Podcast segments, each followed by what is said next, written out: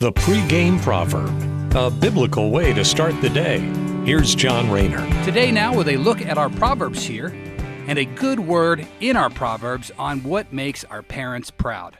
Proverbs chapter 29, verse 3 says, A man who loves wisdom makes his father glad, but he who keeps company with harlots wastes his wealth.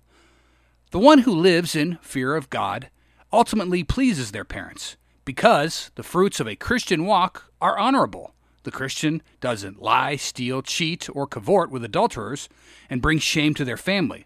All of God's statutes help us avoid giving ourselves and our parents a bad name. Meanwhile, the one who prowls around nightclubs looking for the next hookup wastes their lives. We think of the prodigal son. Before he returns to his father, broke and hungry, he brought shame to his family by gallivanting around with prostitutes. That there is just applicable today as it was then. No parent wants to brag about their kids sleeping around. Another important distinction in God's Word today between wisdom and foolishness.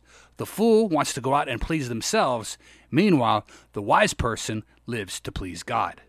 Thanks for listening and have a great day. The pregame proverb with John Rayner. Look for it on all podcast platforms and have it delivered to your smartphone. The pregame proverb, proud partners of The Bar, the Biblical and Reformed Podcast Network.